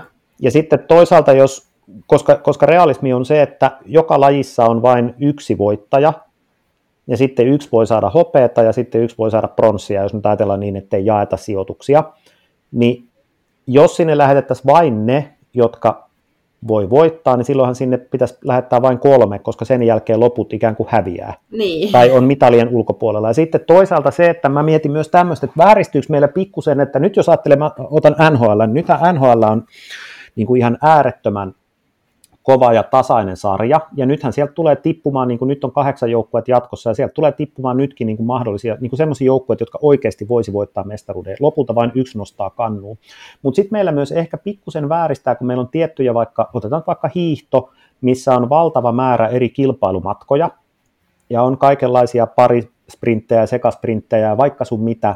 Ja mä en niin kuin väheksy niitä ollenkaan, mä en tarkoita sitä, mutta se voi myös vähän niin kuin vääristää, että sitten kun on yksi, yksi niin kuin kolme vuotta yksi vaikka naishiihtäjä dominoi, niin sehän voittaa siinä aikana hirvittävän määrän kultamitaleja, ja sitten siitä voi tulla vähän niin kuin semmoinen vääristynyt kuva mm. siitä, että, että mitä se menestyminen tai semmoinen on. Sitten jos olisikin vain yksi matka, mistä, tai korkeintaan kaksi matkaa, mistä kisattaisiin, niin sitten se olisi myös, se näyttäytyisi toiselle, että ei ole niin, että on mitalirohmuja, vaan koska niin kuin ei jalkapallossakaan ole kuin yksi, yksi kultamitali tarjolla, ja hiihdossa voi olla vaikka kahdeksan tyyppisesti, Ni, niin sekin on ehkä semmoinen, mitä mä mietin, että voiko se vääristää joidenkin ajatuksia siitä, että mitä on niin kuin menestyminen. Kyllä. Ai että tästä voisi ihan niin kuin keskustella yhden jakson verran. Kyllä, todellakin. Ai ai.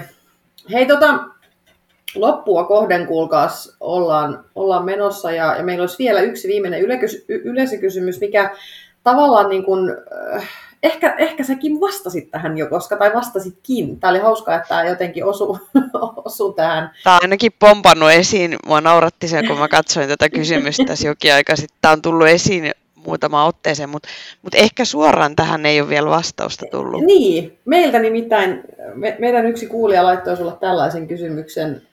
Mikä tekee matkasta kulkemisen arvoisen? Mun mielestä matkasta tekee kulkemisen arvoisen se, että, että, että mulla on, tai meillä, jos me ollaan joukkueena, mutta että me ollaan uskallettu heittäytyä tietyllä tavalla jopa tuntemattomaan, jopa ehkä semmoiseen, että me ei tiedetä, mitä, tai niin kuin, että me ollaan uskallettu heittäytyä, ja me ollaan joka tapauksessa päästy johonkin, ja se voi olla se, että mitä me ollaan ennalta ajateltu, tai sitten se on jopa vielä parempi, että me ollaan löydetty jotain semmoista, mitä me ei osattu edes niin kuin kuvitella, mutta jotenkin mulle se heittäytyminen tai uppoutuminen mm. on se juttu, että, että niin kuin yksinkertaisimmillaan niin, että, että, että tota, jos se nyt on vaikka ringettäjä, niin sitten kun se on se kaksi tuntia se ringeten aika, niin se ringette, me uppoudutaan siihen niin, että se ringette on suurempaa kuin se oikeastaan onkaan. Ja sitten sen mm. jälkeen me lähdetään kotiin ja sitten se ringette on taas osa elämää, mutta mut jotenkin niin kuin, mulla se ainakin se uppoutuminen niin on, mm. on isosti sitä. Wow. Hyvä. Tässä meillä tosiaan aika pläjäys kyllä nyt tietoa taas jälleen kerran pureskeltavaksi. Kiitos Kimi, kun, kun löysit aikaa tulla jutustelemaan meidän kanssa näistä aiheista. Meillä oli viime jaksossa jo esillä hyvinvointi, niin ajateltiin, että kysytäänpä myös sinulta tähän loppuun, että mikä olisi sun hyvinvointivinkki meidän kuulijoille tähän alkavaan kesään? Tämä on helppo. Mä niputan näitä yleisökysymyksiä yhteen, yhteen siinä mielessä, että nyt varsinkin tämä on niin kuin lintuharrasta ja kulta-aikaa tämä kevät ja alkukesä, niin ei muuta kuin mm-hmm. kiikarit kaulaa ja, ja, ja tota, kuuntelemaan ja tähyilemään lintuja ja samalla toteutuu se uppoutuminen, koska, koska esimerkiksi nyt, nyt niin kuin ru, ensimmäiset ruisrääkät on saapunut ja, ja, ja kun niitä lähtee jonnekin pelloreunaan väijymään, niin sä joko oot, oot väijymässä sitä ruisrääkkää tai sitten sä teet jotain muuta, mutta siinä sama, se on niin kuin joko tai homma, eli silloin kun sä menet katsoa lintuja, niin siinä tapahtuu se uppoutuminen, mikä on tekee siitä matkasta mm. kulkemisen arvoinen. Voi olla, että se ruisrääkä näkee, voi olla, että näkee jotain muuta, tai sitten ei näe mitään, mutta ainakin tulee raitista ilmaa liikuntaa ja yleensä hyvä fiilis. Tämä on mun, tämä on mun vinkki. Toi on mun mielestä ihan täydellinen vinkki, koska tota, minähän itse ensi, elämäni ensimmäisen kerran nyt vihdoin ja viimein lähdin bongailemaan lintuja viime, viime sunnuntaina. Ja ja, ja, ja tota, mä lähden ihan sellaisesta tavoitteesta, että jos mä näkisin kotkan, ihan sama onko se maakotka vai merikotka, mä en ole ikinä nähnyt kotkaa. Ja minähän näin. mä, mä lähdin siitä. Näin kurkeaa ja näin tiiraa ja näin muutakin, mutta, tota, mutta mä olin ihan maailman onnellisin siitä, että ylipäätänsä mä niin onnistuin näkemään siis jotain, koska, koska tämä on mun tämmöinen niin kuin alkava, olen muuttanut tänne maalle, niin, tota, niin, niin tämä on mun tällainen alkava, alkava harrastus, mistä mä oon aivan innoissani. Joo, ja toi on kyllä täyt... Sano Vateri. Täytyy sanoa, että aika, aika tota, no niin, aikamoinen aloitus tuon lintupongauksella, koska, koska tota, siis mä en ole mikään aktiivipongeri, mutta seura, seurailen ihan, ihan mielenkiinnosta kyllä paljonkin lintuja, mutta tota, mutta harvoin kyllä pystyy tekemään tolleen, että tämän mä muuten lähden katsoa. Paitsi ehkä variksen ja harakan voi. Mutta voi täytyy, tälleen, niin kuin... täytyy disclaimerina sanoa, että et, et, et mä olin tota, matkassa henkilöiden kanssa, jotka ihan oikeasti tunnistavat lintuja ja tietävät niin kuin ilman kiikareitakin jo, että mikä missäkin lentää. Ja sitten kun mä sain kiikarit silmille, vielä oltiin jo lähdössä niin takaisin autoille, niin sitten vielä sanottiin, että hei, tuolla ylhäällä taitaa mennä kurki ja voi olla, että sen yläpuolella ehkä menee kotka, ja sitten mä ajattelin, että mitä vitsiä, että ihan mahtavaa. niin mä sain samalla kiikari, kiikariotteella, niin mä sain kurjen lähempää ja merikotkan hyvin, hyvin kaukaa. Mutta... Joo, mä, mä, mä, olin sama, mitä Terhi, niin kovalla, kovalla tavoitteella on lähdetty liikkeelle, ja toisaalta sittenhän tavoitteasettelussa on myös se ajatus, että jos me uskalletaan niin kuin täysin hulluja unelmia asettaa, niin sitten se voi itse asiassa auttaa meitä ajattelemaan laatikon ulkopuolelta, ja me löydetäänkin oikeasti uusia toimintatapoja. Ja tota, sitten toinen tuohon, että ei mikään disclaimer, vaan toihan on pelkästään viisautta lähteä kokeneiden harrastajien kanssa, koska, koska niin mäkin teen, että niin. just tämä aiemmin mainittu naapuri, niin se on ihan, ihan tota, niin kuin Diamond seuraa, koska sitten kun joku pienikin, pienikin kutsu vihellyksen puolikas kuuluu jostain, niin sitten hän tunnistaa sen, ja mä en välttämättä Joo. vielä tunnistaisi, mutta sitten yllätys, yllätys, niin siinä saattaa tapahtua oppimista, ja ja näin, niin toi on pelkästään no, viisautta. No, joo, ihanaa, hyvä kuulla. hyvä kuulla, koska ei siitä olisi muuten tullut yhtään mitään kyllä, täytyy sanoa. Mutta hyvä.